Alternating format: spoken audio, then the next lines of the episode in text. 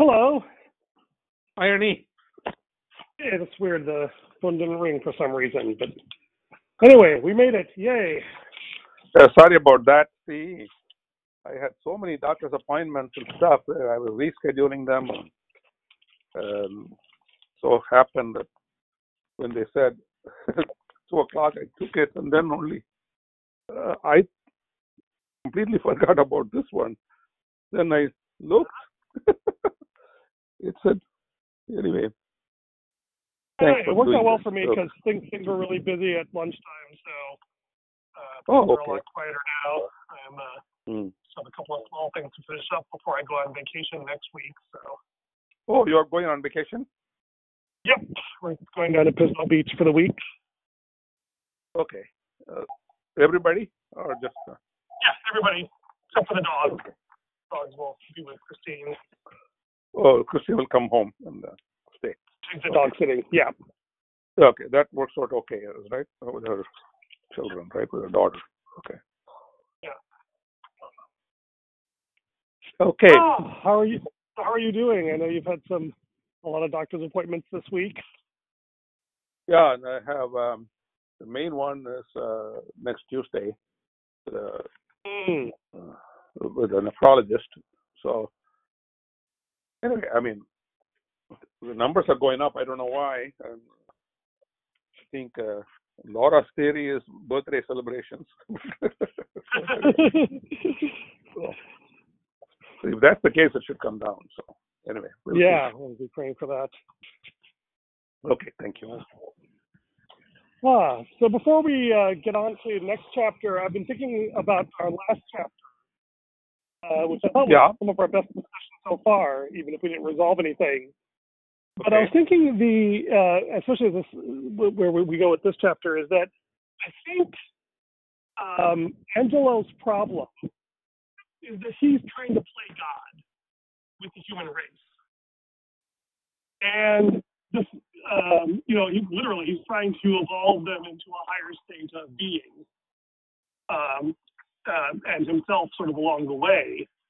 And the problem with playing God is not that you, uh, it's not so much the good intentions part, but the fact is that you have no external standard by which to judge your actions.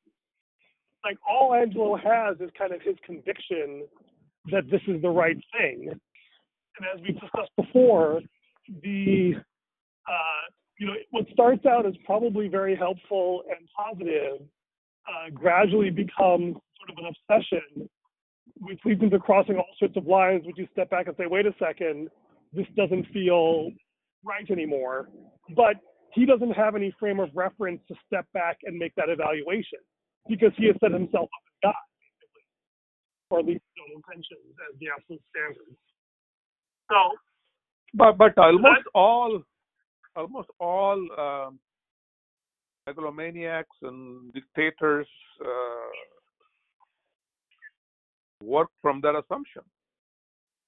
Well, yeah, right. Uh, well, sometimes, right. And to be fair, most dictators uh, usually or start from the saying of, you know, not just that I'm doing what's right, but I'm doing what's right for my people, Yeah, right? that's exactly what this guy's doing. to, to, to his credit, he really is.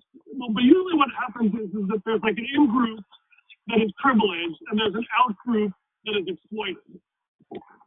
In this case, I think it's fair to say that he is, um, um, I guess we call him a enlightened tyrant, and that he really doesn't, uh, you know, seem to be, uh, you know, it's not like he's trying to whip them up into war against the, the people in different houses, right? He's, he's doing the exact opposite. He's trying to get everyone to just get along within these houses.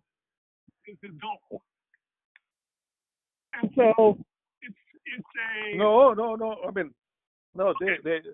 I don't know whether um, they want everybody to get along. That's not his idea. It was actually I agree if you want to go back. okay. It was his idea, and everybody Whose idea, is uh, sorry? using. Angelo, Angelo, well, yeah, agree. Angelo's. Yeah, Angelo. That's what I mean. I'm just including the the whole Angelo project Yeah. seems to be trying to get all of humanity to and and he has a very specific goal. He wants to avoid another interstellar war that could destroy the human race. Right. Right. And so he's trying to get everyone to learn how to get along.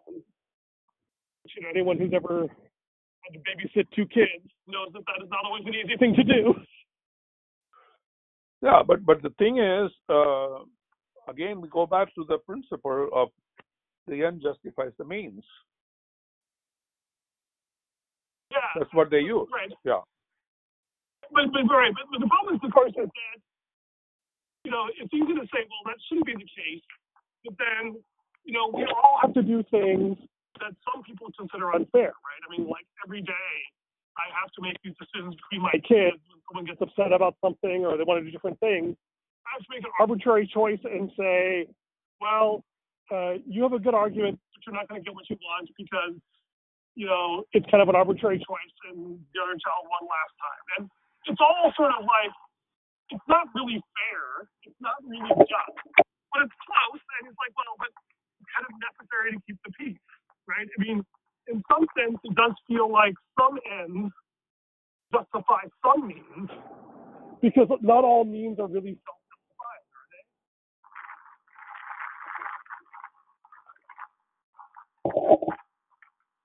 Hello. I mean, we consider Abraham Lincoln uh, a hero, even though the Civil War was horrific by almost any standard. But we felt like, you know, that was necessary to preserve the Union. That was a, a means that was at least um, consistent with the end. Uh, even though I don't know if can say it does it? Yeah, I mean, it happens all the time. It happens all the time, right? And I mean, uh, whatever you want to uh, get, you try to do that. Like a a simple example will be, you know, uh, you want to get to church on time, so you Mhm. go past the speed speed limit, right? You drive, uh, you didn't plan right, uh, so you didn't start right on right on time. So you try to go past. You're disobeying the law, basically. Right. Well, so, So so, I, I so that's I know it happens all the time, but that Well, make the, it right. question is, well, well, let me ask you this question: do, do you think the Civil War was justified?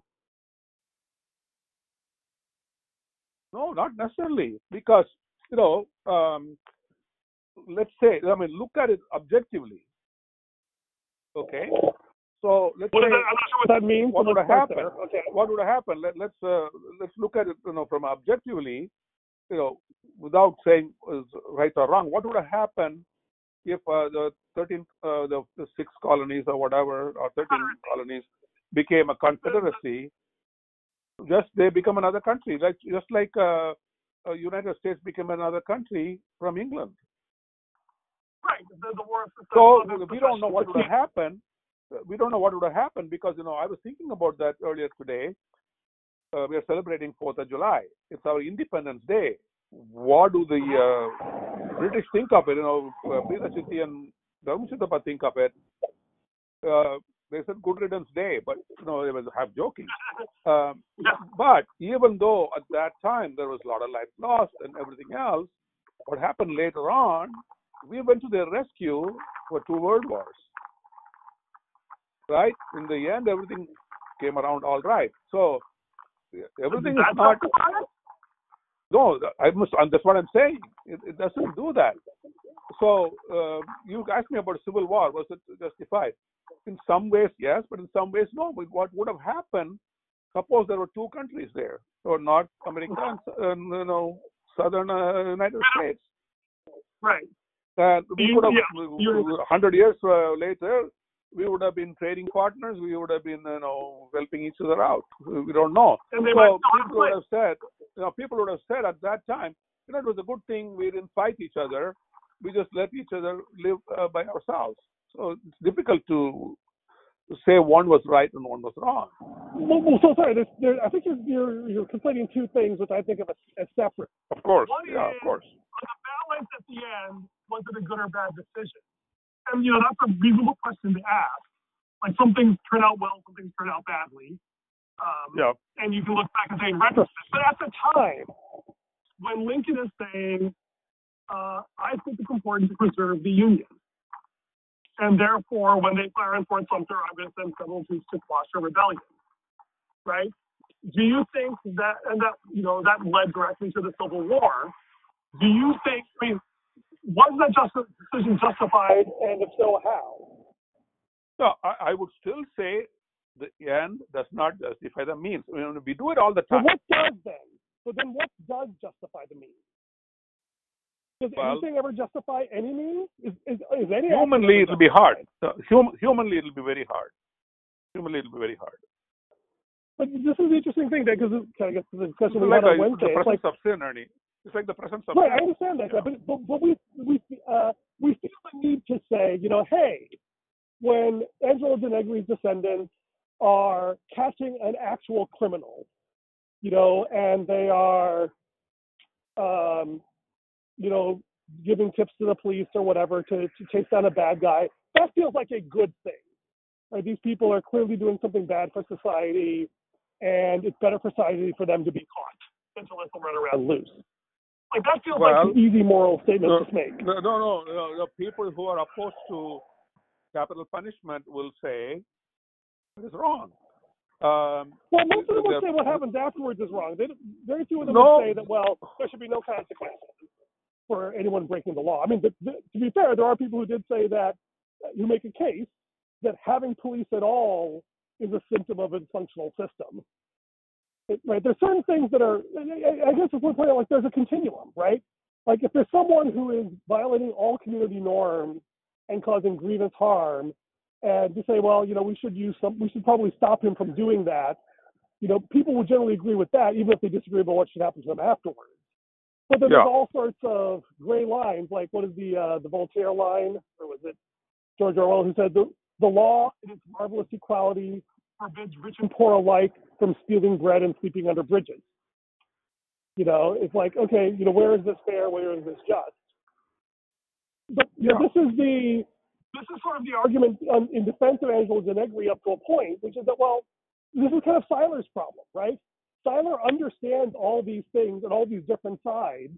He can Yeah. see that something horrible is about to happen to the human race. yeah. And like this is and it's like okay, clearly it's a bad thing if we destroy ourselves completely in an interstellar war. That seems like a safe mm-hmm. statement, right? It's like okay, so there's this this this highly likely potential future thing that would be bad, but anything I do might also be bad in some level and have negative consequences. yeah, yeah. And right, so the yeah. question is, so, so this is where Seiler got stuck. He says, well, the end of preventing interstellar war is clearly a good end, but I can't think of any means I feel good enough about to try and stop it. And so, Yeah, that's, that's fine, Ernie. That's fine. I mean, that happens all the time. You know, like you Well, talk yeah, but- about the children and the uh, uh, fighting that they're you know not getting what they want. Yes, that's true. But um, sometimes, you know, we know and we have to apologize for that to ourselves, probably, and to God. Right, that- Maybe I'll do that, and I'm going to confess to God. You know, this uh, thing, right? Yeah well, yeah, so this, so because you know to prevent one to prevent one quote sin you commit another sin. But you, in your mind Yeah, the lesser your, of two evils, yeah. justification. Yeah. lesser of two evils yeah. So you say that Right. i didn't do it with an uh, ulterior motive uh, i did it with the best of motives. But i still crossed the line somewhere. I i uh, Right. you know. Yeah. So then you apologize Right. to god and go from there. Yeah. Well, yeah, yeah, so example is yeah Yeah, so, so the question is, is, is that there's uh, there's different levels of justification or different ways of evaluating actions, right? One is Right. the motive, right? Yeah. Uh, the second is what you did based on the information available to you, right? There's one about the long-term consequences, Right. where you look back and say, you know, okay, that seems like a good idea at the time, but the long-term consequences will be disastrous, right? Right. And and so the question is that you know, and this is the funny thing because philosophers argue about this all the time, and have mostly you know, there's a few clear-cut cases, but most of the answers are are are, are not very useful. One interesting way of looking at it that I uh, uh, actually this is you know we had some drama trying to get out the door this morning, and I'm still processing that myself. I'm gonna see if I can get Rowan to do a podcast with me about it tomorrow. Is that is looking at okay based on my choices, who's paying the price, right? Like for example, if I'm you know uh, dumping sewage in the community uh, swimming pool because I don't want to uh, pay the price pollution control, I'm getting the benefit of the profit, and other people are paying the consequences. Right? That feels happens wrong. all the time. Yeah, that's definitely Yeah, wrong. so- Yeah. so, so one of my defi- so one of my definitions is that is the best human act, like the good act, is the conscious moral choice to use my own resources to create value for others, and an evil act is using other people's resources to create value for me. So that's kind of a, a useful metric for me, at least, of what counts as good versus bad.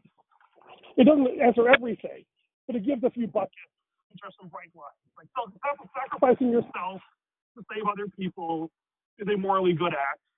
Sacrificing other people to save yourself is, at least on the face of it, a I mean, morally negative act.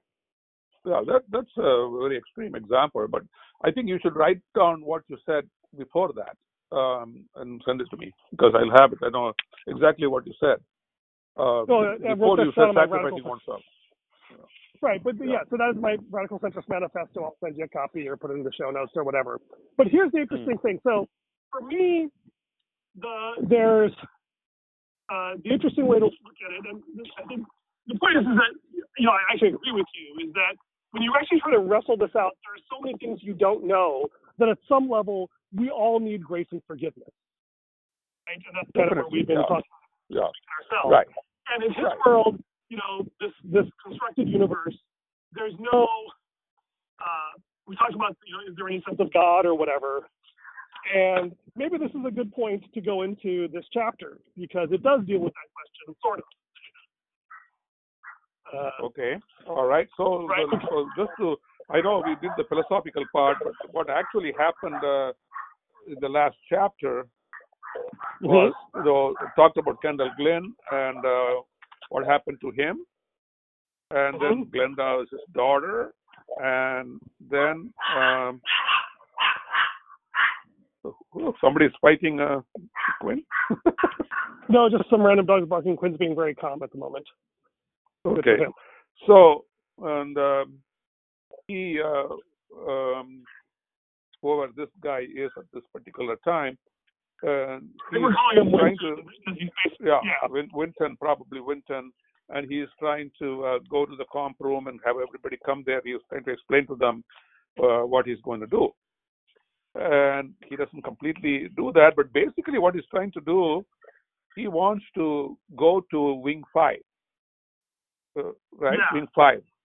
Uh, And and kill see what's happening there. Yeah, uh, see, uh, see what's happening. So he's arming himself and, and things like that. Okay. So um, he gets there to um, teleportation tube thing.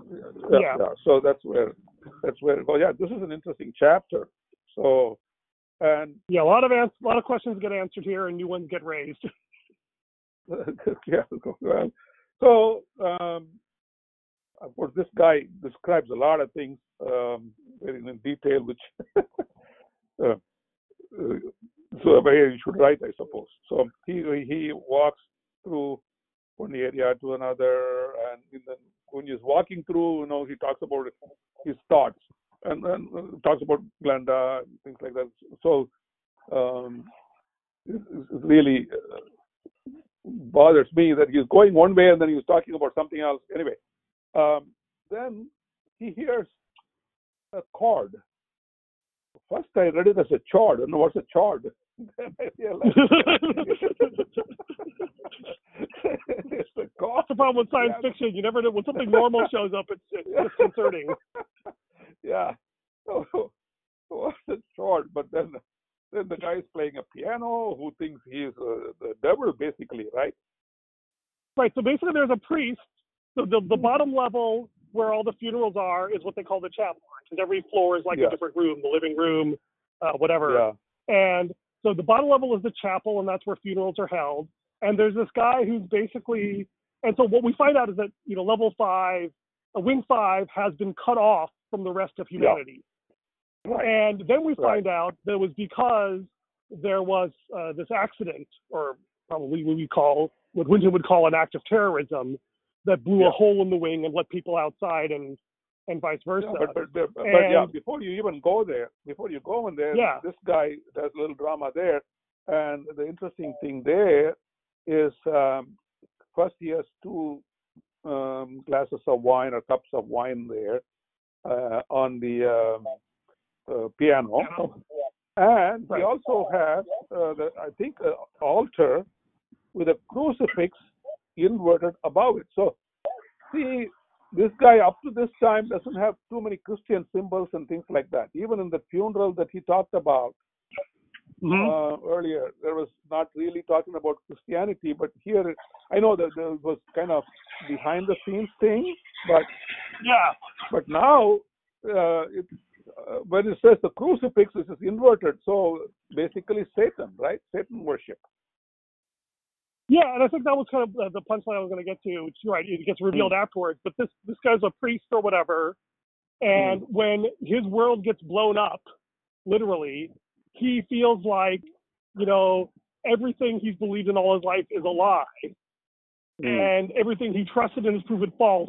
So therefore, his only way of sort of coping with that is to invert everything he knows and said, okay, if in previously world I hated the devil, then now like because everything's got upside down, you know, literally upside down in the case of the crucifix, I should just sell my soul to the devil, you know, and just you know surrender. And when this guy, you know, and I'm sure this was you know deliberate when he set it up this way, when he uh, because the idea is that these tubes where they send the dead are these like one-way uh, trips into the the infinite abyss of nothingness in space. Hmm. When this guy comes back out of the the tomb place, he doesn't assume he's a rec- resurrected spirit like Jesus. He assumes that he's the Lord of the underworld, the devil. And Right. he tries, and the priest really wants to sell his soul to him, and he uh, you know, Winton dodges the question, uh, but the it's it's No, interesting he is that he's not. Yeah, he tells him he's Yeah. not. at the end he denies it and says, you know, I'm not the devil. You can't, So, you know, I won't take your soul. Um, Yeah. But then when he asks him, Yeah. like, who are you anyway? And then he actually, you know, because he's sort of reflexively denying it, but he asks him, well, who are you then? He really pauses and thinks about it. And I thought that was fascinating because before he would always argue with his uh, clones that, well, I am just myself. You know, kind of implying, intent, he trying to imply that he was the same person they've always known, even though internally he seems much more Winston than Paul Carab. Um, but so there's this, you know, um, but in this case, he uh, actually says, "Well, actually, I'm not sure who I am." I, Uh, which I was don't probably really a more honest watching, answer. So you, don't, you don't have, yeah, yeah, I don't have the book right there because it's, I don't really know. He said, but he says that, then uh, the priest says, uh, "Liar, you are the father of lies." Right. He so says, "You are father of, the." father of lies yeah. is again uh, Uh, uh, yeah. the biblical thing, right? he's the and- what I find is fascinating is that, you know, in some ways, and I think this is generally true of all of us, when we try to play God, we end up, uh, you know, doing the work of the devil, no matter how good our intentions at the beginning. Okay, not always. And yeah, Not- because not like always, he man. came, but um, I don't agree with it. You don't blanket statement. when we play God,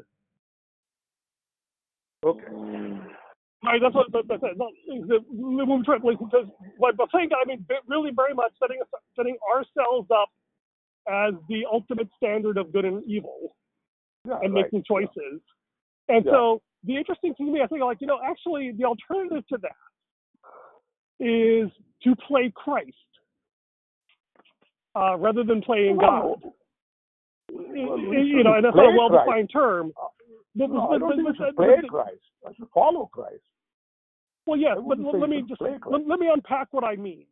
Okay, Okay. I, I know it's kind of an odd phrase, but by playing God, we are trying to uh, when we when we use the first phrase "playing God," what we mean is is we assume we know what is right for ourselves and other people, and we use all the power we have to try and uh, impose our will on reality. That's what I think people colloquially mean by the idea of playing God, is that we're trying to use our power to manipulate others and control others for that. And just Okay. as contrast to that, the idea of playing Christ is you're very clear what your values are, but you are, uh, but the uh, the recognition is that the ultimate expression of those values is not imposing them on others, but allowing others to impose their will on you. Right? No, that no, Christ don't, like that's not the alternative. No, you cannot do that. You cannot What? allow other people to impose their will on you. That doesn't mean right. It's not right. Isn't that You- what Christ you, did? so you were going very, you're going very well. Finally, you said you should allow other people to impose their will on you. That's not right. I think you should impose that what God's. So sorry, but what, back up with me a little bit. Isn't that Yeah. how Christ ended his earthly life? Was not by exercising the power and authority that was rightfully his, but allowing evil men to crucify him and do something that was uh, unjust and immoral. Isn't that what it means? Isn't that what it But meant no, for Christ no, to, no, to surrender no, himself? No, no, he was just paying the price. He didn't. He overcame it in three days later. He did later. No, Right, but but but but, but at the But- end but- of his first life, he allowed other people to do that to him. Right? Isn't that what Christ did? Offered himself as a sacrifice, turned himself over to evil men. Okay, ma, I will go with you. If you're playing Christ, that's what you do. But we are not allowed So- to play so- Christ. We are allowed to follow Christ. Anyway, go ahead. Okay, okay, go ahead. The, Yeah. the, this is what I mean. The, it's the interesting contrast. Frankly, you know, let me put it this way: if, like I said, I'm not going to condemn him he with an extortion, but in retrospect, what would have been healthier is if Angelo, instead of thinking himself as a owner of the human race, to, trying to do whatever it took to uh, enforce his vision of humanity on people, said, okay, maybe uh, would have been healthier if he said, I'm a steward. And there's a period of time where humanity's in crisis, and I need to be the parental figure. Um, but always have in the back of my head, you know, so we talked about the Seiler versus uh, Angelo debate, where you know Seiler's the one who can see everything, but you know is therefore paralyzed and unable to act, and Angelo's the one who was just doggedly determined and decisive, even at the price of having tunnel vision, right? And that's what you know the debate they had about Hamlet and Othello at the beginning. And I think about it like this is that the one thing that if Angelo could have understood, which might have helped him avoid the tragedy with Kendall Good, say, okay, my job is to evolve humanity to a point where it doesn't need me anymore. And the sign of that is if I find someone who's actually has a deeper understanding and a willingness to pay the price for the truth than I do.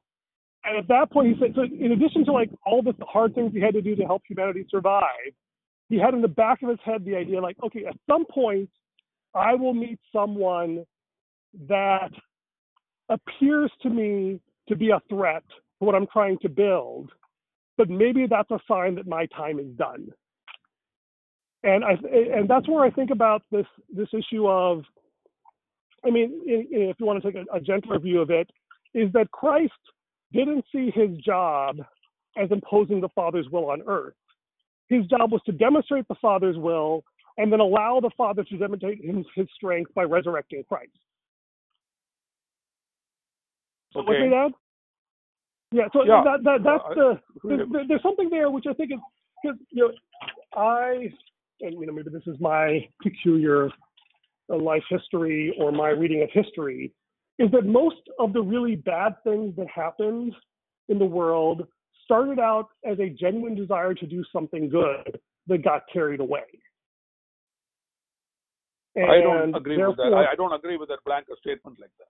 No. Oh, really? Okay. So again, that's no, my no, simplified no, no, I don't agree. Uh, that's where we have to disagree on that. But anyway, Okay. You, uh, so you think that? uh, I, sorry, don't, I don't think. Which- that- which- I just don't out of think most curiosity, of the thi- wh- wh- most of the Which things part that of that do you disagree uh, with?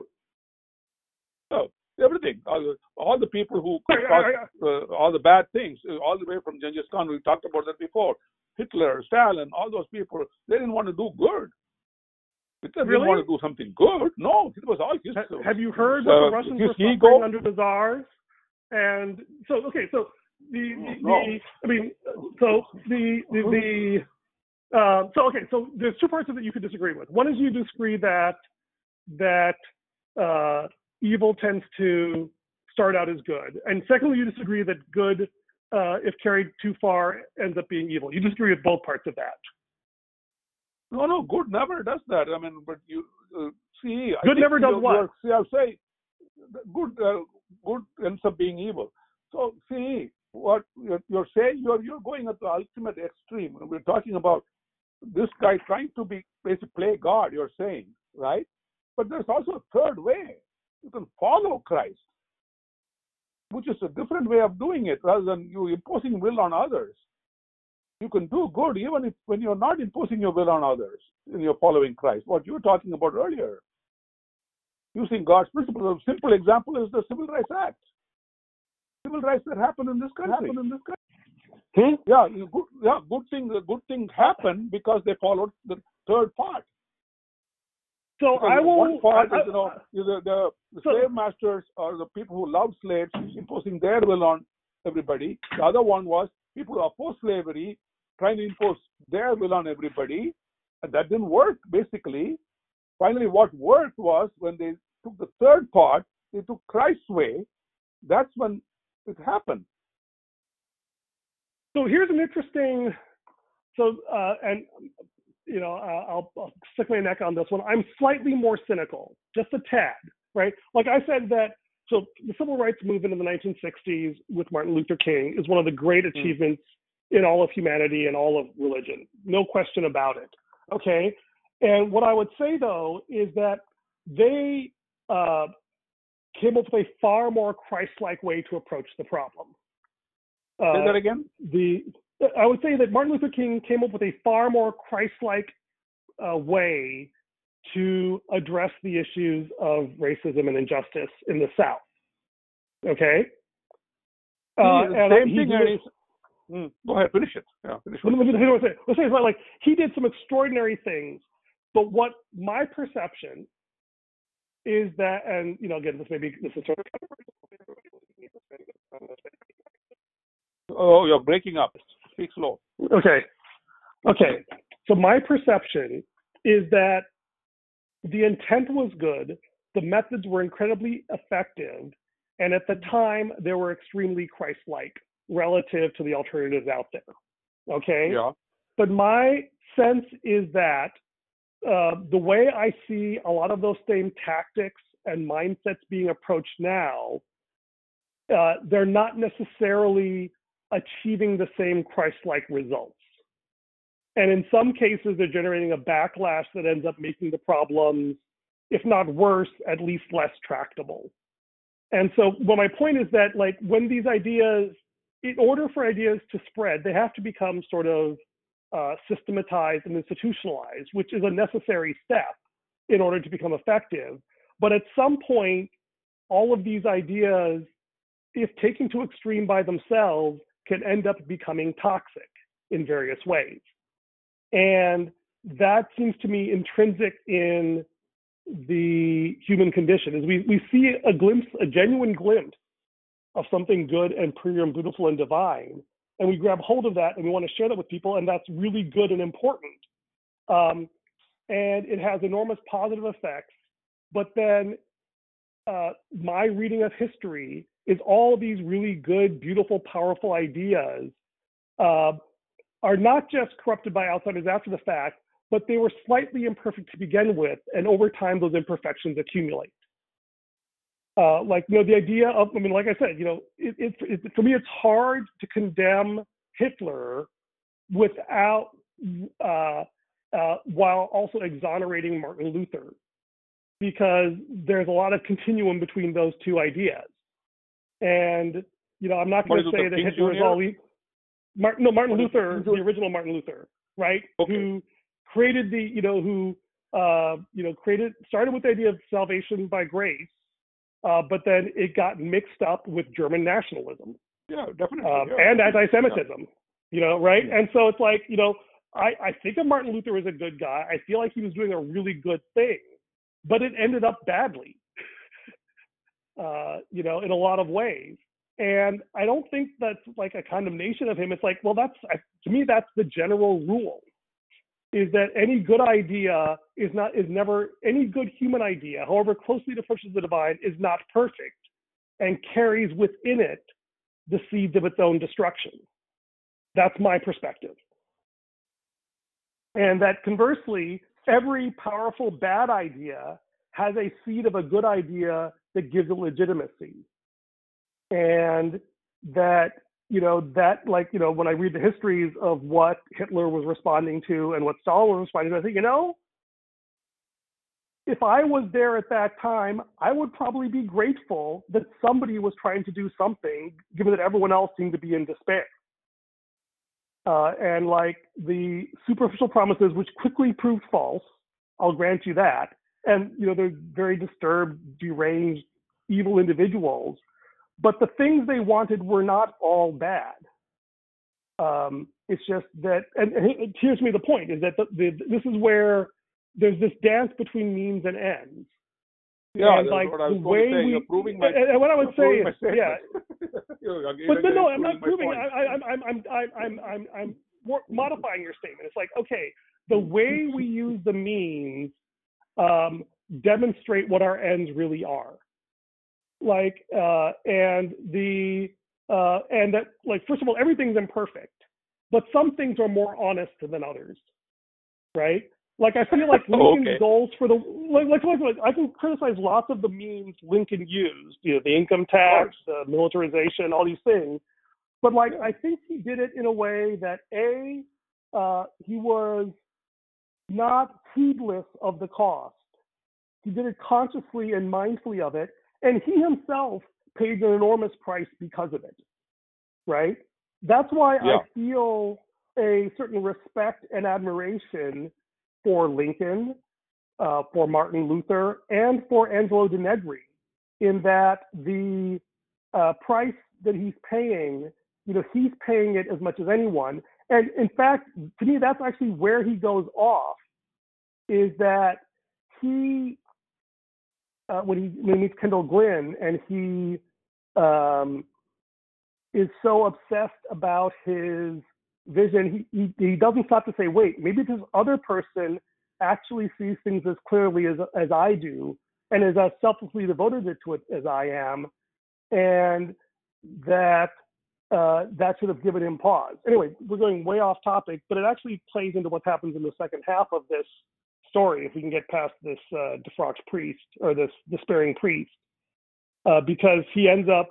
I, I would argue that's exactly his Well, fatal flaw, which sets him up for what happens at the end of this chapter. You don't want my reply to what you all said all this time? No, I do. I, I do. I just wanted to. I'll stop now, and you can reply, and then we'll try and move on if we can. I definitely no, want to hear I what you have to I say. know. If we, if we digress, we digress. We stop here and pick it up next week. But there is no um, thing that we have to do it. But uh, I think you know. At one time, I also said that nobody is hundred percent good, nobody is hundred percent bad. I the, my example is the Godfather with his grandchildren. Mhm. Right? He loves his grandchildren, and that's the noblest of all virtues is love. So, um, so everybody's like that. we talked about that. Who's a good guy? Who's a bad guy? Nobody's totally bad. And we coming back to that, what you are saying, putting it in a different way. You said good and evil, but I'm saying uh, bad and good. So Can I a way, we clarify a point? Talking about the same Or- thing. Yeah. Yeah. Actually, no. Go The reason I say we're different is that I would say that even his love for his grandchildren, which is probably good, has an element of selfishness and you know indulgence there. Like it's a good thing, which has a seed of like I can't imagine that like he necessarily wants them to become upright, standing citizens who would stand for the truth against people like him. Right? He's got a selfish hook even inside that genuine, sincere love he has. Okay. And, have and I would say with that, yeah. I, I have to disagree with that because his love right. for his grandchildren is the same as I have for my grandchildren. Uh, you can And you attribute think that's different pure motives without to any that. thought of Yeah, yeah. yeah. and you would say that's pure without any speck motives, of you evil. Yeah, Okay. no, no, you're, you're, you're, you're, you can attribute it the same way. Oh, you want to feel better or whatever it is. But um, anyway, uh, but you are saying something about other people valuing him. No, like people like me saying it is good or maybe I don't know. But the, the second Right. point I want to make is this: that we are generalizing a lot of things, and you are right. Something that happened didn't come up with a whole end result. But that does not mean at that point it was um, because they third followed the third path. That's why they achieved that result. What happened afterwards? Now again, we are looking at a snapshot uh, there, and uh, you are looking at the whole thing, whole movie. I'm looking at the snapshot. Example: Gandhi used Christ-like methods to obtain independence to India. And that was, he followed the third path. He didn't follow uh, the other paths that were available to him. And he, Christ's path, and he achieved independence for India. Now, what happened afterwards, uh, you can argue that it is uh, not perfect. But I'm looking at each chapter in itself, and that chapter ended saying, okay, it proved your point, uh, uh, Prabhu, that if you follow the third path, you'll have a good result. That's all I'm Right, and I anyway. okay, I have I have a more nuanced view of things, right? And and we will leave it at that. And but I will I will uh, but but I will say that I am I am I'm staking out a philosophical position uh, that to me uh, is the fatal flaw in Winton's thinking all along. Uh, and Okay. that's why he didn't recognize that Kendall was a virtuous figure that he should defer to rather than destroy. And I'm going to make the claim that that's actually the problem that's going to bite him uh, at the end of this chapter. That's the position I'm staking out. We'll find out whether it, Okay. it holds water. Okay. Okay. So then, you know, I mean, the, the, the way this guy writes is kind of funny. But so then he's going and he describes everything that's happening there with the tube and everything else, and and he's going, and then all of a sudden um, he reaches a floor level where there's a guy going uh, somewhere. He says, "Where are you going?" The guy says, "Out." So he's bringing a different um, metaphor here. So the people are all uh, going out, out of the wing five, I guess, right? Hello? Yes, right. Yeah. Hello? So the, No. there was this terrorist act that apparently Mr. So Mr. Black apparently did two things. One, Yeah. he cut off communication between Wing Five and the rest of humanity, and two, he opened part of the- communication. Hmm. It could be the same act, but it was two. It accomplished two things. One, it made Hmm. that, uh, and this is important, I think. One is that the family, who was first, interesting, the family was all in Wing Null, so he knew that none of them were in Wing Five. Two, Yeah. he um, he cut off communication between Wing Null and everything else and Wing Five. And three, he opened a door between Wing Five and the outside world, Right. the, the out, which I think is, Yeah. uh, as, a, as a side note, I find it fascinating uh, that there's an eerily parallel how we talked about how Winton refused to mesh with the other clones Right. um, and he created this sort of self-differentiated himself, and he sort of opened himself up to his older version of himself and cut himself off from his peers, almost the same way that Black cut off Wing Five from its peer wing and opened itself out Hmm. to the more primitive world outside. I just found that an interesting symmetry. Okay. I'm not sure what it means yet. Anyway, but yes, so that's what's happened, and people are apparently, at least the ones he, this guy, he's enthusiastic about it. He's not terrified or despairing the way the priest was. A- And then in his uh, the one sentence, he, he says, you know, um, I, I took the flashlight from him. I don't know.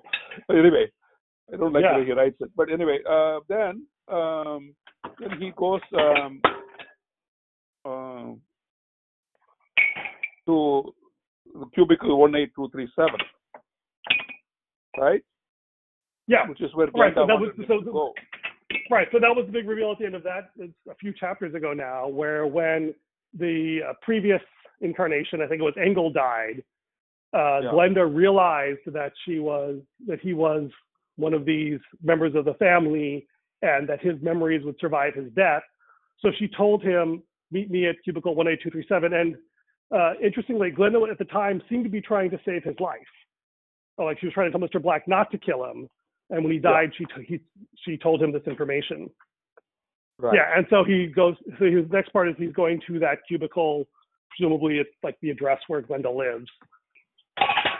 Yeah, and then um, basically what happens is uh, she looks surprised, but then come on in. But uh, instead of um, inviting him in, she pushes him, and uh, the there's somebody inside is shooting. Right. So she appears So- to be trying to save his life again, Right. even though it seems. But it's kind of contradictory because wait, did she bring him there as a setup and then change her mind? Right. You Yeah. know, whose side is she on? Is a right. uh, very interesting question. Right. And then uh, the fight happens uh, back and forth, back and forth. He always describes these fights in great detail, going round Mhm. and round. And um, then, uh, you know, he goes from one area to the other and uh, then come to the last page. So, um, meanwhile, you know, I think somehow when the guy shot from inside the cubicle, he missed both of them and he makes Glenda uh, go and hide or run away uh, and then they keep uh, doing. And finally, um, he is. Um, they both run out of bullets. Hmm? okay, and then they take. Uh, uh, now the knife fight starts. So, Mhm. uh, and the other guy apparently is um, uh, injured in some way, so he couldn't really uh, hurt uh, this guy. So Winton, yeah. yeah. So, and he kills him. Basically, stabs him uh, into his uh, stomach. Uh, Winton kills Black. Yeah. Well, yeah, uh, and then he tugs at his hair, and it comes away. It's a dark wig, and then finally it is Mr. Black who was there with uh, Lang. Right. So he then killed they Lang and, uh, and uh, Lang. the and, beginning. Yeah. He said, I, and then he says Jordan, and this guy says Winton, and the guy says, Yeah. "Close, Winton is version five. Yeah. Yeah. The one before. and he says, "Why did you do it?" And you'll find out soon, or very soon. And he says, "What?" And then the guy says, uh, "I could have taken you with a knife if I had wanted." Think about it, and he dies. I don't know what that means, but this guy says, witness says he died, then grinning at me, and suddenly I realized what he had meant. I think we have to read the next Okay. chapter to find out what, yeah, what he meant. Somehow he seemed to figure it out. Why he didn't Right, kill let me see. Uh, that, See where I put the book here. I think I. Uh, do you have the book with you? Could you read the Yeah. last paragraph? the last paragraph, this is where after he stabbed him, Mhm. and I struck a light to better study his face. I tugged at his hair and came away and everything. He stared at me and smiled. Jordan, he said. Winton, I replied. Close, close. It couldn't have been anyone later. Those cream puffs. Why, I said. Why did you do it? He shook his head. You'll find out soon. Oh, very soon. I don't know what he means by why did you do what. See? Why Yeah. did you not kill me? Why did you not kill me? Or why did you try to kill me? Why did you do all of this? I don't know what Yes. you mean by that. Uh, so why did you do it? And the guy shook his head. You will find out soon, he said. Oh, very soon. What? He grimaced and forced a smile once more. I could have taken you with a knife if I had wanted, he said. Think about it. He died then, grinning at me, and suddenly I realized what he had meant. Okay. Right. Yes. Okay. That's it ends right there on the cliffhanger, and the next chapter Yeah, will right. go into more detail. But Yeah. uh, it's probably best just to leave it on the cliffhanger now because we've already gone really long. and uh, okay. the uh, I think it's a good uh, thing, but the uh, but I think I will make the point. Of, what, what I can say even now but Mr. Black is that Hmm. Mr. Black is also uh, like Kendall Glynn, like Winton, someone who clearly is absolutely devoted to a deep calling. Right? He is Uh, and we know that he's willing to kill for this cause. And I think he demonstrates at the end of this that he's actually willing to die for his cause. Like he really, Mr. Black really seems to be implying, like, I didn't have to die. I could have killed you if I wanted.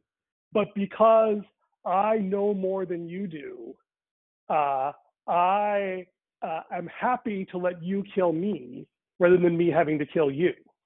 Okay.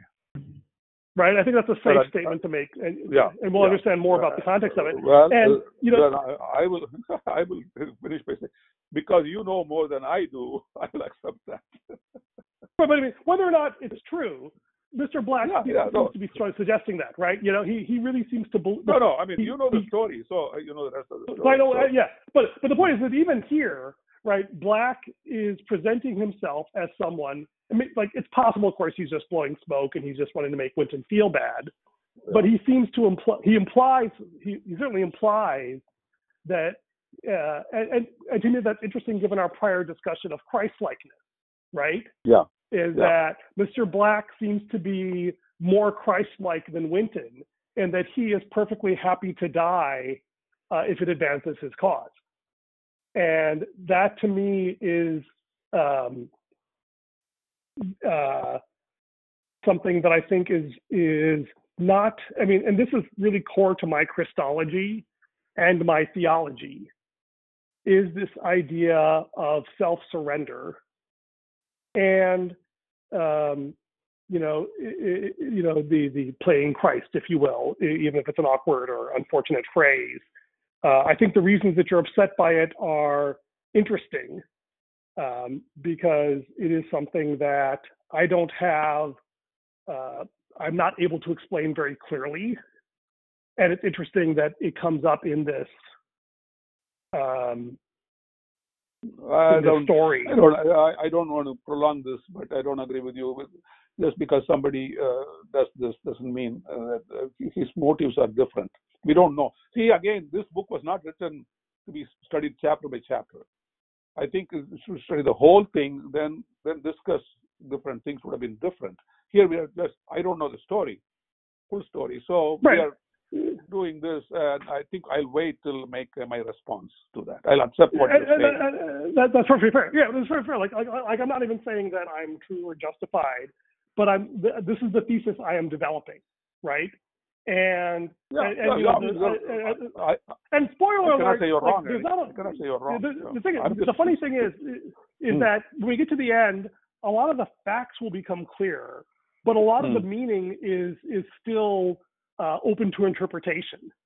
And but the, the the thesis I have uh, is that you know the one of the best ways to measure whether you're doing the right thing is how much of yourself are you willing to sacrifice to achieve it. It's not perfect, but you can be sacrificing yourself for a wrong cause. Um, but at least Exactly. it has, it, it, yeah, so, so like I say, it's not, but it is still a, uh, it's not, so it's not a perfect metric, but I'm arguing it's still a very useful metric. Like for me, for example, uh, going back to Martin Luther King Jr., what I loved about him, which I didn't learn until I saw a video about this, like I always thought of him as like a speech, uh, as a speech maker and an activist, right? Like getting people. But what I discovered is that his real genius was that he didn't just mobilize people with brilliant speeches. He, possibly like Gandhi, I don't know enough about his story, he trained people how to go into extraordinarily difficult circumstances and not react with violence.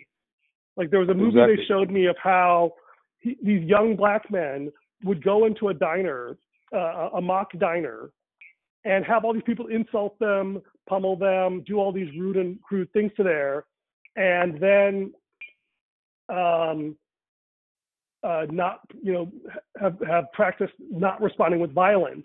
And then at the end, you see all these white guys going up and shaking his hand and saying, "Hey, great job, whatever." And you realize, like, you know, it's it's really kind of like beautiful and horrific at the same time that these white guys have to uh, play the bad guys to this black guy to train him. So the people who like really love the, the, the blacks have to treat them badly, and this guy has to be treated badly in order to develop the character necessary to overcome.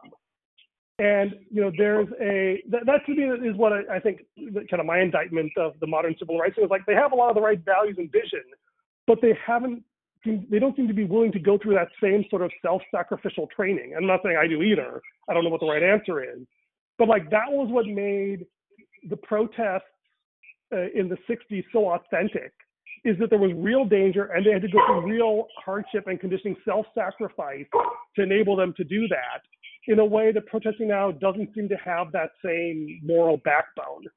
Um, I agree with you. And I agree with you. Yeah, yeah I agree with you. And, and, and, that's what I mean by this idea of self-surrender as a uh, to something bigger than yourself, as a um, you know really powerful metric that I think is actually deserving of the the phrase Christ-like.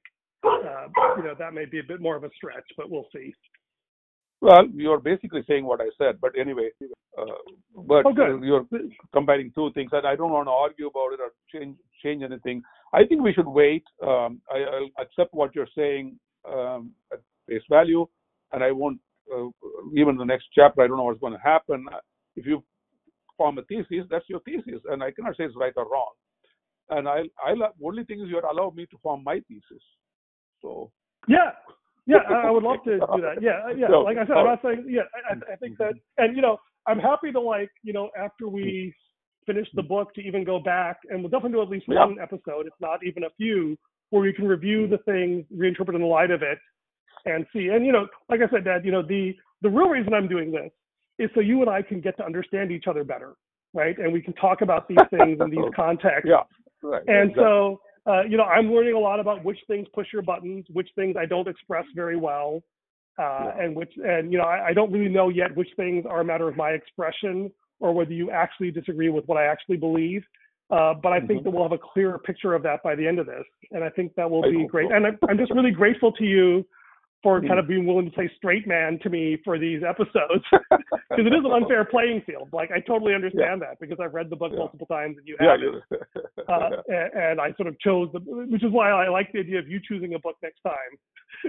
okay. Uh, to uh, well, we may have to decide on that because uh, we do do we do it chapter by chapter or we do it the whole book, and then then yeah do the whole book thing and then go into details. We have think I have to think about that we have four more uh, yeah. chapters.